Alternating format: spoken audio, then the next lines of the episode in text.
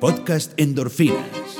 Descubriendo el mundo legal y gerencial del deporte profesional con Arturo Marcano.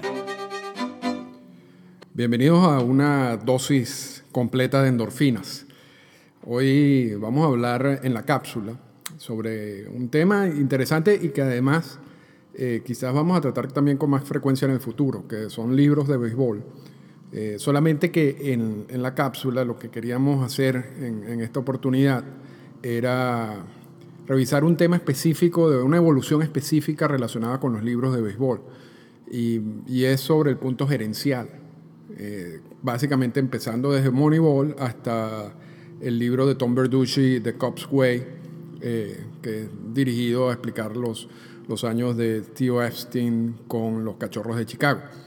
Eh, y entonces en esa evolución aparecen varios libros y eso es lo que hablamos principalmente en la cápsula. Pero eh, también como lo decimos allí, eh, yo creo que cada uno de esos libros merece una atención un, particular, específica, porque tanto esos libros como muchos otros libros han hecho aportes interesantes e importantes eh, para el béisbol y también con lecciones que uno puede utilizar para la vida. Eh, así que en un futuro y después de la, de la cápsula voy a, ahondar un poco en, este sentido.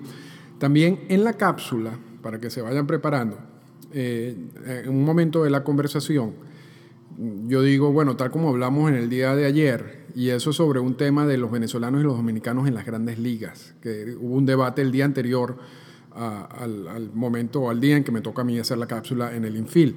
Y a eso era lo que me estoy refiriendo. Y de eso vamos a hablar un poco más también después de la cápsula.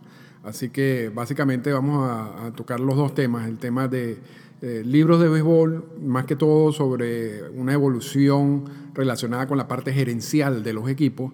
Y luego vamos a tocar el tema del de, número de venezolanos y dominicanos en las grandes ligas y cómo, cómo ha cambiado eso, la proporción y de manera, si se quiere, dramática, eh, sobre todo en los últimos años, y qué se espera en el futuro. Eh, o, o, y también explicar un poco las razones. Pero vamos entonces eh, directamente a la cápsula y luego terminamos con el resto de los temas. Explorando el mundo legal y gerencial de las grandes ligas con Arturo Marcano. Cápsula de endorfina en el infield. Arturo, buenos días, ¿cómo estás? Buenos días, Efraín. Todo, todo muy bien por aquí. ¿Ya leíste Cops Way, la última uh, obra, el último libro de, de, Tom Verducci? ¿Ya lo, lo, terminaste? Me falta poco, pero sí, ya estoy casi terminándolo. Y, y yo creo que esa, es la, esa fue la inspiración de, de, la cápsula de esta semana, porque realmente, eh, Efraín, yo creo que estamos viviendo en la, mejor época en, términos de libros de béisbol. Eh, yo me acuerdo que en, en, hace mucho tiempo había dos o tres libros de béisbol, algunos eh, eran más literatura, eh, ficción, eh, transformaban un hecho real como en una leyenda y ese tipo de cosas. Ahora, se puede decir que después de Moneyball, del libro Moneyball de, de Michael Lewis, que yo creo, y quizás esté equivocado, pero yo pienso que es el primer libro que te enseña cómo se arma un equipo. ¿No? Y, y la, lo, las herramientas que en ese momento utilizó Billy Bean para armar a, la, a los Atléticos de Oakland, uh -huh. eh, empieza una, como una revolución de libros parecidos. De, de, libros sobre aspectos gerenciales de los equipos, de cómo armar los equipos y cómo el, la, la, gerencia empieza a utilizar herramientas quizás no muy comunes eh, para esa labor. ¿no? Eh, y, y Moneyball, ya cuando publica Moneyball, ya, ya muchas de esas de esa herramienta que estaba usando Billy Bean ya eran públicas, ya, ya otros equipos lo estaban usando. Igual pasan con estos libros, ¿no? Eh, y, y, bueno, y por supuesto, porque hay, cuando después salió la película de Moneyball, que 10 años más tarde, después del libro, eh, todavía gente se queda eh, sorprendida, ¿no? Con la utilización del OVP. Imagínate, eh, cuando eso ya tenía por lo menos dos décadas, si se quiere. Sí, el, el, el, lo decíamos al principio del programa, es una estadística oficial desde 1984. Sí, sí, correcto. Y es que generalmente cuando ya sale en el libro ya ya eso es una ya, ya todos los equipos lo están usando. O sea, na, nadie te va a revelar un secreto en un libro de esto, ¿no? Que nadie esté usando esa eh, esa herramienta, sino normalmente lo que pasa es que ya ya son cosas que ya todo el mundo como todo el mundo lo está usando, entonces tú lo puedes lo puedes decir abiertamente. De, yo creo que después de Moneyball hay muchos libros eh, algunos buenos, este, algunos no tan buenos y algunos muy malos también, ¿no? Eh, pero yo creo que de, los que me han llamado más la atención después de Moneyball vino de Extra 2%, eh, el, el, el, 2% extra de Jonas Carey, que es sobre la historia de, los Tampa Bay Rays. Y, que más o menos está enfocado como en el mismo punto, ¿no? Eh, de, cómo un equipo sin recursos logra construir eh, un, equipo ganador, pues lo, logra obtener eh, y a través del draft y a través de, ciertos movimientos el talento necesario para, para competir año tras año, a pesar de, que, de no tener dinero, que es más o menos la misma premisa de Moneyball. Eh, solamente que las herramientas cambian un poco, ¿no? Y, ese libro de Jonas Carey se enfoca también en parte de mercadeo, hay, una serie de, puntos adicionales interesantes porque también están relacionadas con la gerencia. Eh, otro libro, y me interrumpe cuando quieran, ¿no? tranquilo, tranquilo. Eh, otro libro que me parece muy interesante es el de Terry Francona como manager de los Medias Rojas de Boston, porque en el momento en que saca Francona el libro, yo creo que había mucho, el enfoque estaba más en la parte gerencial, pero Francona no, te empieza a dar la, la, la, visión de cómo un manager que, que venía utilizando este pues, el béisbol de la manera tradicional empieza a ser influenciado por todas estas nuevas maneras de ver el juego y, y por la gerencia, porque eh, eso es otro punto que ha cambiado mucho gerencialmente. Hasta a los 90 ninguna gerencia se atrevía a decirle nada a un manager. O sea, el manager estaba allí, era totalmente independiente, totalmente independiente. Ya en, ya eso cambia, ya, ya en Moneyball cambió. Eh, y, en el momento en que Francona ya es manager de los Mediarrojas de, de Boston, eh, ya, ya eso ya es parte del béisbol. Claro, porque Francona, porque Francona, disculpa Arturo, llega a los Medias Rojas de Boston después de un periodo intrascendente al frente de los Phillies de Filadelfia, llega porque se da cuenta tío Epstein, o decide tío Epstein, pues eh, darle un vuelco total a, la manera como Boston venía eh, trabajando la relación manager-gerencia. Eh, Boston pierde un juego en eh, la postemporada del año anterior, de 2003, porque a Grady Little se le ocurre pues dejar a Pedro Martínez, dejarse convencer por, por Pedro Martínez en un juego frente a los Yankees, aun cuando pues tenía reportes, estadísticas, indicaciones de parte de la gerencia, le decía, mira, a partir de, de tal número de, lanzamientos, este es un pitcher distinto, eh, en fin. Y pues bueno, mm, Grady Little dejó que eh, eso pasara, dejó convencerse por Pedro Martínez, aun cuando pues tenía indicaciones de que ya y argumentos que decían que a partir de, repito, de cierto número de pichados era un lanzador distinto y bueno, eh, eh, le voltearon el juego, Boston perdió, quedaron eliminados y hasta ahí llegó Grady Little. con Terry Francona, pues a partir de 2004 la historia cambió totalmente y para siempre en, en Boston. Pero fíjate, a partir de, a, partir de, la, de una manera de ver eh, eh, distinta la relación gerencia-manager con respecto a lo que había que hacer en el terreno de juego. Absolutamente. Y, y, Francona, el libro es muy bueno, el de Francona, de verdad. Es uno de los, yo lo recomiendo ampliamente. Francona llega a ese cargo realmente perdido, ¿no? O sea, con la mente abierta pero todavía como agarrado a su, a su visión tradicional de ver el juego. Y, y, habla de las reuniones que él tiene con la gerencia. Y, en una de las reuniones con la gerencia, en una parte de la temporada donde Boston estaba perdiendo algunos juegos, la gerencia le dice a Francona, mira, tienes que empezar a ganar juegos y de manera emocionante para subir los ratings. Y Francona decía, ¿cómo gano yo juegos? y, así, así es el libro. O sea, el libro es totalmente honesto en ese sentido. Y y te dice esa visión, o sea, te, te, refleja un poco lo que es ahorita la relación manager-gerencia, porque no tiene ningún sentido que una gerencia invierta un millón y medio de dólares, 10 millones de dólares en, obtener data y, en análisis y, en un poco de investigación que hace antes de cada juego, si el manager va a ignorar totalmente toda esa información. O sea, porque estás votando entonces los 10 millones de dólares. Por eso es que hoy en día el, manager es una continuación de la gerencia, una parte, eh, eh, es una extensión de la gerencia, ¿no? Para poder utilizar esa inversión. Pero bueno, esa es la parte de, de Francono, y Francono, bueno, después eh, también habla de ya, ya cuando lo cuando lo despiden de, de los Medias Rojas de Boston, que se va y todo eso. Eh, después de ahí han salido otros libros, por lo menos hay uno que me llama mucho la atención, que me llamó mucho la atención, se llama Big, Data Baseball, que es la historia de la transformación de los piratas de Pittsburgh. Y y me llamó la atención porque estos libros normalmente lo que pasa es que agarran uno o dos temas interesantes y lo demás es muy repetitivo. Eso, eso, es lo que pasa generalmente con los libros de deporte. En el caso del Big Data Baseball es repetitivo en, algunos en algunas partes, pero empieza a resaltar la parte defensiva de los equipos. Porque Moneyball te hablaba de la parte estadística, te, te ignoraba incluso la parte humana y te ignoraba la parte defensiva. No, eh, eso va cambiando poco a poco. En Big Data Baseball ya empiezan a hablar de la parte defensiva y darle importancia a la parte defensiva. Y empiezan a hablar de los, del framing en los catchers y de los chips defensivos o los ajustes defensivos. Ya, ya es una parte que se empieza a incorporar al béisbol y uno de los primeros, por cierto, que de, gerentes que empiezan a, tomar eso en consideración es Jeff Luno. Eh, cuando estaba con San Luis y, y, luego cuando va a Houston mantiene esa, esa idea de que la, defensiva también tiene una alta importancia. Eh, luego de, Big Data Baseball hay otros libros, pero ahorita la que, el que me parece que, que, se convierte en la transformación más interesante, Efraín, es este de Cops Way, de Tom Berducci. ¿Por qué? ¿Por qué?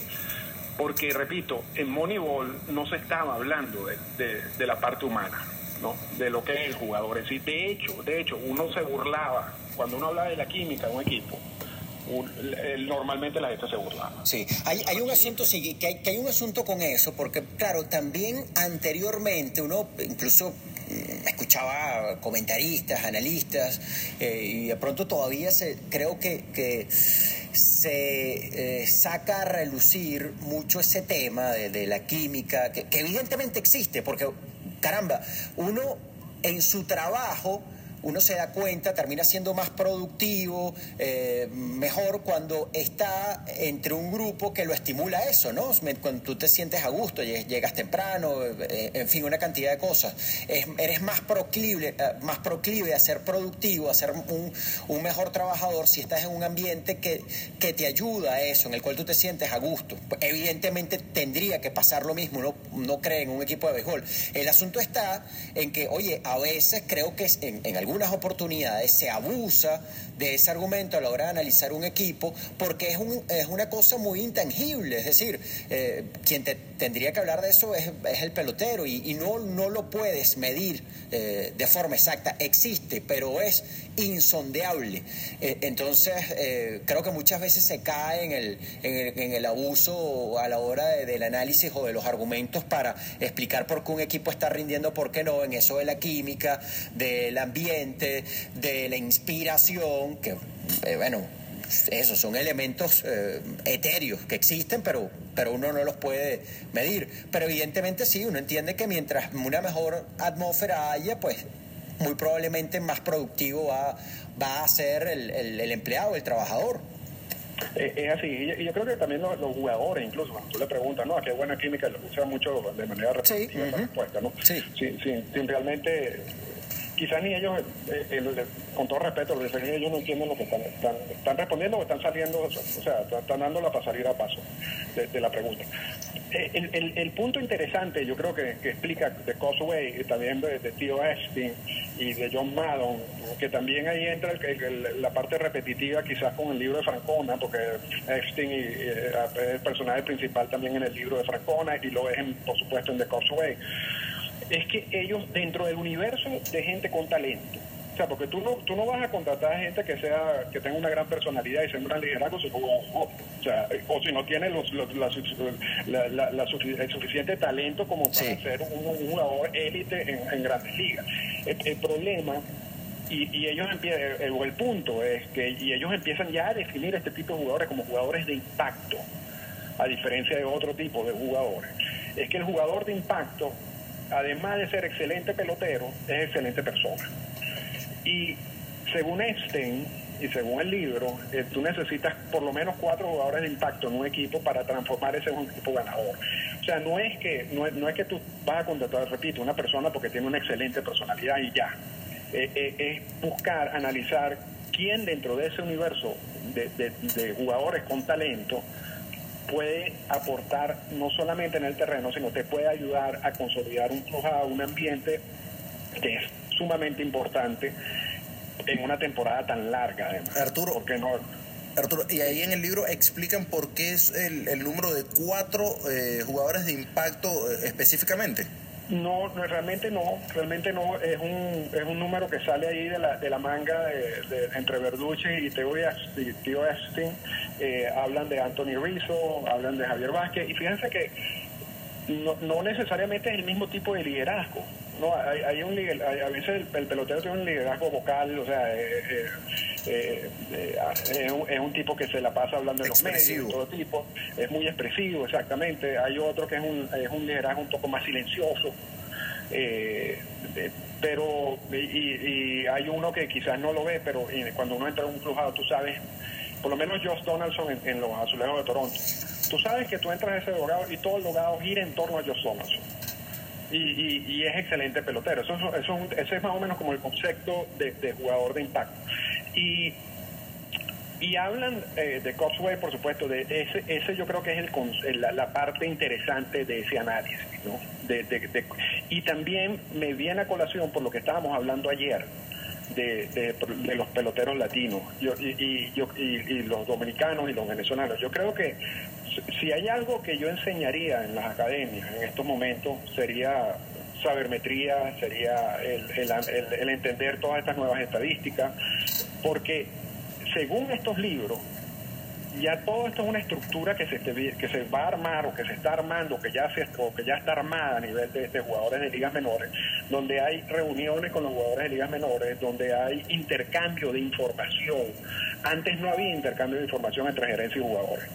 Por eso es que muchos de los jugadores de hoy en día, los, que jugaron en los 90, no les gusta la sabermetría, le, le- creen que la computadora no batean y todo ese tipo de cosas y te dan ese tipo de comentarios. Porque realmente en ese momento nunca hubo un intercambio de, información ni, ni, ni- ni de comunicación en este sentido. El primero que lo hace es Mike Chaparro eh, con, los, indios de Cleveland y ahora lo está haciendo con, Toronto y por supuesto Epstein lo hace con los cachorros de Chicago y ya me imagino que todo el mundo lo hace. Sí, y yo, yo recuerdo que incluso eh, esta tendencia de tío Epstein viene incluso desde su tiempo con los Medias Rojas de Boston. Eh, yo recuerdo claramente en 2011, cuando Carl Crawford todavía jugaba con, con los Rays y, era un pelotero notable por la cantidad de cosas que, que podía hacer de buena manera en, en el terreno de juego. Eh, tío Epstein dijo en una entrevista eh, radial que ellos básicamente habían contratado a alguien para que le siguiera los pasos a Carl Crawford, no solamente eh, eh, en el terreno de juego, sino fuera del, estadio, para saber cuáles eran sus, costumbres, eh, si tenía buenos hábitos, si era una persona disciplinada, en fin. eh, después tuvo que retractarse porque él prácticamente dijo que, que lo que había contratado era un, detective privado para que, para que lo siguiera y luego cuando, cuando bueno, se dio cuenta a través de las notas de, prensa que, que aquello no sido bien visto, pues eh, trató de aclararlo diciendo que no, que había sido un- uno de sus scouts, que, que simplemente pues estaba detrás de él y tal, en fin. Pero allí ya se, se, daba cuenta de que para Epstein era muy importante saber lo que el pelotero hacía, por supuesto, dentro del terreno de juego, pero también de lo que hacía afuera. Es decir, él, él encontró, él eh, se fijó en un pelotero talentoso que en aquel momento parecía, eh, podía cubrir unas necesidades eh, de, de los medias rojas, pero además entonces se... eh, eh, intensificó sus, sus averiguaciones en ver qué tipo de persona era Y, bueno, lo terminó contratando. Por cierto, eh, salió mal el asunto porque eh, Crawford pues terminó siendo un pelotero distinto a partir de, su llegada a Boston. Pero ya en ese momento, hace, hace mm, casi 10 años, pues ya Epstein tenía este tipo de, de, prácticas que, que son, por cierto, por cierto, Arturo, no solamente aplicables en su caso para los peloteros, sino también para la gente en la oficina. Sí, sí, y por eso te digo que cuando salen estos libros ya son, prácticas que tienen años, no normalmente. Y, pero lo interesante, y, yo creo que el mensaje final sería a, todos esos jugadores jóvenes, que de repente ya llegan a doble A y en doble A empiezan a, comprarse cadenas de oro y carros y todo ese tipo de cosas, que eh, eh, la organización está muy pendiente de quién es cada quien y, hay muchos peloteros con mucho talento que lamentablemente llega un momento en que pierden el camino y, pierden el, objetivo que es realmente llegar a las grandes ligas, eh, aportar para que el equipo gane, eh, o sea, ser responsable en, su carrera, eh, trabajar lo más duro que pueda, todo ese tipo de cosas que parece también el mismo mensaje que siempre se da, pero lo que la diferencia es que hoy en día las gerencias están tomando eso muy, muy en cuenta. Y tú podrás tener todo el talento del mundo, realmente. Pero si tú empiezas, si, los, si el equipo empieza a percibir que tú no vas a ser un jugador de impacto, y ya lo están analizando así varios equipos, realmente tus posibilidades de llegar empiezan a limitar. Y, y, en, en, una competencia tan dura como es la de llegar a las grandes ligas, donde hay tan, poco, tan peloteros llegan, yo creo que es, muy importante, sobre todo al pelotero latinoamericano que tiene el problema de comunicación, que no domina el inglés, que no tiene una base educativa, porque tú no te vas a sentar en una reunión con la gerencia, con un manager y con gente que viene de bachilleratos y de universidades de los Estados Unidos, que son tus compañeros de, de trabajo, este, a discutir conceptos y temas gerenciales que se pueden plantear y que de hecho se hace y tú no, tú no hablas ni inglés o hablas mal inglés. Entonces eh, ya, ya por ahí tienes un, problema, ¿no? Y tienes una situación que no es fácil. Pero, pero yo creo que es necesario que ellos tomen eso en cuenta y, y, que sepan que la gerencia hoy en día están considerando eso como un punto tan importante como el talento. Sí, la verdad es que eh, eh, queda cada vez más claro. Yo creo que un, buen ejemplo de eso con respecto a los venezolanos es Eugenio Suárez. Eh, Eugenio Suárez ganó muy buena reputación, no solo como, como pelotero, porque él fue prospecto de, los Tigres de Detroit, sino además como, como, como persona, como profesional integral desde muy temprano en su carrera, desde, desde los primeros años de, su trayectoria como, como, profesional, cuando estaba en las granjas de, esa organización, los comentarios que escuchábamos sobre él, eh, principalmente de Miguel Ángel García, pues eh, hablaban de Eugenio Suárez como, como un muchacho muy serio, muy maduro mental y emocionalmente para, para, para su edad, y eso terminó haciendo que, aunado por supuesto a lo que ha realizado en el terreno de juego durante los últimos tres años, llevara a Cincinnati a darle un contrato de siete años por 66 millones de dólares, eh, porque vieron en él a, un pelotero que garantizaba, que garantizaba no solamente por sus condiciones como, como, como jugador, como bateador y, defensor de la tercera base, que en realidad se trata de alguien eh, de un campo corto convertido en, en tercera base, sino porque eh, sabían que su eh, estructura mental, emocional, su comportamiento lo, lo iba a llevar a, a, muy probablemente tener una carrera desde el punto de vista productivo en un eh, estatus alto durante muchos años. Y entonces se atreven a, a darle este tipo de contratos a, a un pelotero como, como ese. Así es, así es, yo, sé, yo creo que ese es el mensaje final. Y de repente, bueno, vamos, vamos a decir, la gente en Twitter, no, no podemos hacer en el futuro algunos, alguna eh, análisis de, estos libros en más detalle, pues porque hoy, matamos como 5 o 6 libros en, 20 minutos, ¿no? Yo creo que cada uno de estos libros merece un análisis un poquito más, o, con más calma, ¿no? Porque son importantes y realmente aportan eh, aspectos interesantes. Seguro, Arturo. Arturo, muchas gracias por, por estos minutos, muy amable, como siempre. No, la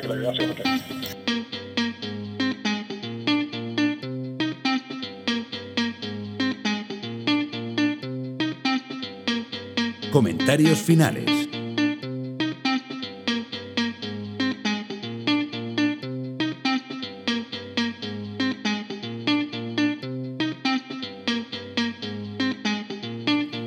Bueno, y lo primero que se pues, por supuesto se dieron cuenta es que el audio no, no está perfecto, el audio de la cápsula, y en parte es culpa mía, me mandaron el audio, no lo pude abrir como siempre lo he hecho, eh, por alguna razón la computadora no me lo dejó abrir, entonces básicamente tuve que, pero sí me lo dejaba escuchar, lo que no me dejaba era guardarlo en iTunes, yo uso GarageBand y después para poderlo pasar eh, entonces lo que realmente lo que tuve que hacer fue, eh, o sea, escuchar el audio y grabarlo en el iPhone directamente. Por eso es que pareciera como, como, como de calidad de, conversación por, por, línea telefónica, más o menos, ¿no? Así que disculpen esa. Y lo otro es que en, la cápsula hablo de Javier Vázquez y es realmente Javier Baez. Lo que pasa es que cuando cuando uno hace esos programas en vivo a veces la, la mente te falla. pero, pero bueno, eh, yo creo que el objetivo principal eh, de la cápsula era básicamente, y, y, tal como lo tratamos de hacer, explicar que a nivel gerencial ha habido una evolución y que cada vez más se toca el aspecto personal de, de, los jugadores de béisbol a la hora de la evaluación y a la hora de pensar en planes futuros con ese tipo de jugador. Y los, que, y los jugadores que tienen las mejores calificaciones se les considera jugadores de impacto. Es decir, jugadores que tienen la capacidad de impactar el equipo tanto en el terreno de juego como fuera del terreno de juego. Y como fuera del terreno de juego uno entiende eh, toda la, la, situación del clubhouse, eh, la parte del liderazgo, eh, el ejemplo de trabajo, eh, las ganas de ganar, todo ese tipo de cosas. Que, que le decía muy bien, es muy etéreo y, y yo, es muy difícil de evaluar, de, de, pero, pero uno se da cuenta de las personalidades de, lo, de los jugadores y lo que básicamente esto no es un asunto para explicar, o sea, si, si, un equipo está ganando, tú no vas a decir está ganando porque tiene buena química. Realmente eso no, no era la, la, intención de, o no es la intención de, del tema.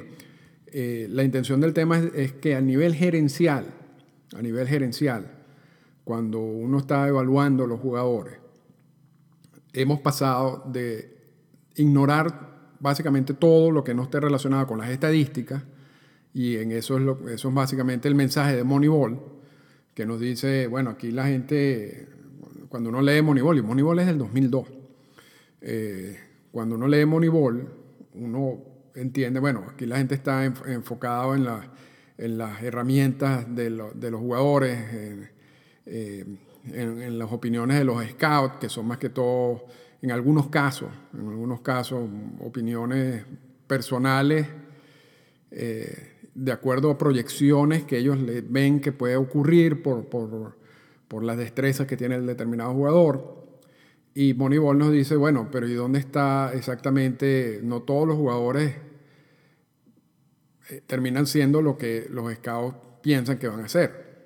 Y llega un momento en, cuando ya tú tienes números, en que tú puedes empezar a, separar de lo que, lo que sería como la fantasía o el proyecto a la realidad. Y, y es un equipo se debe armar con base a la realidad, con base a lo que realmente el jugador aporta o no aporta. Y, pero entonces, y, en ese aporte había que distinguir entre las estadísticas que realmente implicaba ayuda a ganar juego y otras estadísticas que no tenían esa relación tan cercana. Eh, y para ganar juego tienes que anotar carrera y para anotar carreras te tienes que envasar. Y entonces, mientras más gente está envasada, mientras más tráfico hay en, las bases, más posibilidades tienes de anotar carrera. Si no te envasas, es imposible que anotes carrera. Y entonces, por ahí empieza la cuestión del OVP y todo eso. Pero, básicamente, repito, el análisis es un análisis más estadístico y se echa para un lado aspectos relacionados con la personalidad del jugador, con las características personales del jugador. Eso viene cambiando poco a poco y ya en una conversación que tuvimos con Jeff Luno, que si revisan Endorfinas del año pasado, la entrevista con Jeff Luno, hablamos de esto.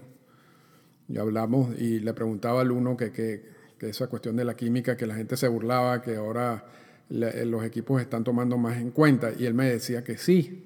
O sea, pero también, repito, esto, es una- este- esto de la química es una cuestión más gerencial. O sea, de tú poder reunir una cantidad de jugadores en el equipo que tú sabes que tienen como un mismo objetivo, que tienen una misma eh, eh, disciplina de trabajo y, que al estar juntos tú lo que vas a lograr es un equipo más enfocado. ¿ok? Y para armar eso lo haces a nivel gerencial. Lo que tú no quieres es traer personas que no comulguen con esa manera de trabajar y si se quiere infectar el trabajo de los demás. Porque vamos a estar claros, hay gente que vive en caos y para ellos no hay problema. O sea, ellos están acostumbrados a vivir en una situación de caos. Y, y hay jugadores que son así. Y, pero luego las estadísticas no reflejan nada extraño, porque realmente como ellos viven de esa manera, este, fuera del terreno, dentro del terreno no, no los afecta, si se quiere. El problema no es tanto con ellos, el problema es cómo ese tipo de jugadores afecta al resto de los jugadores en un clubhouse. Y a pesar de que por muchos años nos está diciendo que el talento es el que gana juegos, y eso es verdad, ahora se está tomando muy en cuenta también qué tipo de personalidad trae ese talento. Porque quizás es preferible tener un talento no tan, tan grande, no tan superlativo en algunos casos, pero sí lograr una, un- una estructura en el equipo que sea más positiva. Y yo creo que eso es más o menos el, mensaje de todo esto. Y ya en The Cops Way, con Tom Verducci, eh, em- empiezan ya a conversar o a hablar o a identificar a estos tipos de jugadores como jugadores de impacto, que es lo que hablamos en la cápsula. Y también decimos que, que los equipos necesitan cuatro jugadores de impacto para ser ganadores, que es una cifra yo creo que, que saca allí Epstein y Verducci, pero que no, no sé si necesariamente sea esa la cifra o no.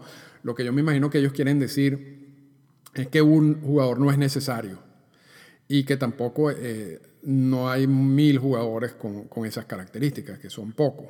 Entonces, más o menos lo ubican en cuatro como, como, como el punto ideal. Pero la- la- lo, lo que viene o lo, lo interesante de todo es, es eso, ¿no? Es que empiezan ya a, a ver la, la importancia de los jugadores de impacto y- y- y entran ya dentro de la evaluación cuando van a, a ligas menores, cuando están en, en los drafts, eh, cuando buscan jugadores en Latinoamérica, que es mucho más difícil, porque por lo menos en el draft tú estás viendo la personalidad de jugadores que están o en bachillerato o en universidades, que ya empiezan ya a, enseñar ciertos, ciertas características. Pero cuando tú vas a analizar un, jugador internacional, sobre todo ahora, cuando se están evaluando, cuando se están haciendo precontratos, cuando el jugador tiene 13, 12, 14 años, es imposible realmente determinar si ese, qué tipo de personalidad tiene ese jugador, ni el make-up, como dicen, de esos jugadores. Eso es absolutamente absurdo. Pensar que un jugador de 12 años, que tú vas a poder ya predecir cuál va a ser la personalidad de un jugador de 12 años. Eh, entonces es una, es una labor mucho más difícil. Eh, la labor del el- latinoamericano empieza a, si se quiere, a desarrollarse físicamente y emocionalmente estando en ligas menores.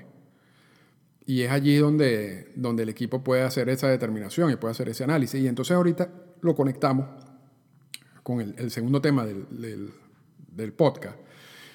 Y es que desde el, vamos a poner desde el año 2000 para acá, eh, básicamente República Dominicana había dominado absolutamente en la cantidad de jugadores, eh, los números de la cantidad de jugadores nacidos fuera de los Estados Unidos en las grandes ligas. Quizás una proporción con Venezuela, por ejemplo, que sería el, segundo país con más jugadores en las grandes ligas, de 2 a 1. O sea, por cada dos dominicanos había un venezolano. Este año ocurrió algo extraño. Este año, por primera vez desde el 2002, y se puede decir de- por por primera vez de la masificación de la firma de jugadores internacionales, que es un proceso que empieza a finales de los 90 con la apertura de las academias. Eh, por primera vez había, en un momento de la temporada del 2018, había más jugadores nacidos en Venezuela que en República Dominicana. Y ahora, y están ahorita Un día está Venezuela por encima de Dominicana, el otro día suben a dos dominicanos, entonces Dominicana se pone por encima de Venezuela, hay días que están empatados. Pero es increíble que, es que pasamos de una proporción de dos dominicanos por un venezolano a, a, una, a estar iguales.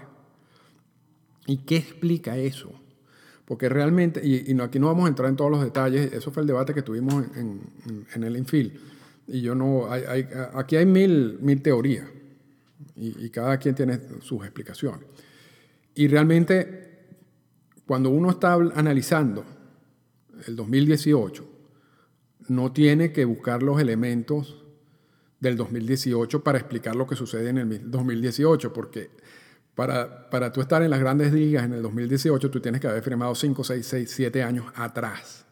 Entonces realmente lo que estamos viendo, la fotografía de hoy, se tomó hace 5 años, por lo menos. ¿Qué pasó hace 5 años? Que empieza a cambiar todo esto, cambia toda esta proporción. Y hay, hay una cosa que no ha cambiado ni hace cinco años ni ahorita, la proporción de peloteros firmados se ha mantenido relativamente igual entre venezolanos y dominicanos. O sea, se firman aproximadamente 800, 900 jugadores internacionales eh, por año. De esos 800, 900, alrededor de 450, 500 son dominicanos y alrededor de 250, 300 son venezolanos, más o menos. Más o menos Esas son cifras que varían año tras año, pero la proporción más o menos es esa. 450 eh, por 250 o, 450 por 300 venezolanos, eh, o sea, 450 dominicanos por 300 venezolanos, más o menos, más o menos, esa es la proporción, que no ha cambiado en ese sentido mucho en los últimos 10 años. Entonces, no es un asunto de que se están firmando más venezolanos, porque eso se ha mantenido igual. Pareciera que el asunto es que se están quedando más dominicanos en el camino que venezolanos firmados. Y, en ese sentido vamos a recordar cifras de que solamente el 3%, eso, eso, eso ha cambiado, a veces son 3%, a veces 1.8%, a veces son 4% de los peloteros firmados llegan a las grandes ligas, a las grandes ligas, a las ligas menores llegan un porcentaje un poco mayor. De ese, de ese porcentaje que llega a las grandes ligas no todos se mantienen. Entonces, pareciera, según las, porque hay estadísticas que no han cambiado, que el, punto está en que hay más, los venezolanos, hay más venezolanos que se han mantenido en el sistema que dominicanos. Los dominicanos en los últimos siete años, en mayor proporción, proporción se han quedado en el camino. Y eso ha llevado a que las estadísticas se igualen. Por, aquí lo interesante del estudio es explicar por qué, cuáles son las razones de por qué hay más dominicanos que se quedan en el camino que venezolanos, por lo menos en los últimos cuatro o cinco años. Y yo creo, yo creo que una de las razones, y que también van a afectar a los venezolanos de aquí en adelante, porque repito, esta fotografía que estamos viendo en el 2018 la tomamos hace cinco años, y todavía hace cinco años, en términos generales, el pelotero venezolano tenía una preparación académica un poco mm, superior al, dominicano. Por lo menos había un gran grupo de venezolanos que terminaban bachillerato. Los dominicanos normalmente abandonan todo por jugar béisbol porque es un escape de la pobreza. Y al abandonar todo eso incluye la, la educación. Y llegan a firmar sin ningún tipo de base educativa. Y luego en las academias, una vez firmado, reciben un determinado algunas clases. Hay algunas academias que tienen eh, programas de educación formal, es decir, que los jugadores reciben el bachillerato, estudian bachillerato mientras juegan en esa academia los dos, dos o tres años. La gran mayoría de, los, de las academias en, República Dominicana no tiene ese tipo de programa. Tienen programas de adaptación cultural, que no es más que todo, es un programa de básicamente de, de supervivencia, si se quiere. Cómo ir al mercado, cómo ir a, pedir una hamburguesa en un restaurante y eh, utilizar terminología que le permita sobrevivir en los Estados Unidos. Pero eso no es, eso no es ningún tipo de educación formal. El venezolano, hace cinco años, tenía un nivel educativo un poco superior al dominicano. ¿Cuál es la diferencia? ¿Por qué el nivel educativo es importante ahorita? Y aquí entonces entramos en relación con los jugadores de impacto. y con lo que dice Tío Epstein acerca del intercambio de información con los jugadores. Yo creo que más, cada vez más, los jugadores de ligas menores están recibiendo información de sugerencia. Información sobre su desarrollo personal, información sobre otros jugadores. Hay más estudios eh, para prepararse para los juegos, hay más reuniones. Y el jugador norteamericano le lleva una ventaja al venezolano y al dominicano porque normalmente viene de universidades o viene de, de bachilleratos y tiene una base educativa mucho más sólida, que no solamente involucra el idioma, sino involucra análisis estadísticos, por ejemplo, de matemática. Y cuando estás en una reunión hablando de estos temas, ya sea con el manager, ya sea con un coach, ya sea incluso con, personal de la gerencia, están más capacitados a entender lo que está pasando y a participar en todo eso. Y asumir el liderazgo, porque muchas veces uno asume un liderazgo cuando uno conoce un tema. Si no conoces el tema, eh, te puedes poner a un lado. Yo creo que en los últimos cinco años, quizás el venezolano, por esa, por esa, y repito, esto es una teoría mía, mil teorías. Yo, no estoy diciendo que la mía sea la única, yo solamente estoy tratando de darle una explicación de por qué ese, esa disminución drástica. Yo creo que el venezolano en los últimos cinco o seis años, por esa pequeña ventaja de ese, de ese nivel educativo, ha podido adaptarse mejor a este sistema, a este nuevo sistema, que no solamente tiene que ver con el talento. Y el dominicano le ha costado. Ahora, la situación actual es que el venezolano también, por la crisis que hay en Venezuela, también ha abandonado la escuela. Entonces realmente ahorita estamos iguales. vamos, vamos a ver exactamente cuál va a ser la fotografía en cinco años desde, desde este momento, la del 2023.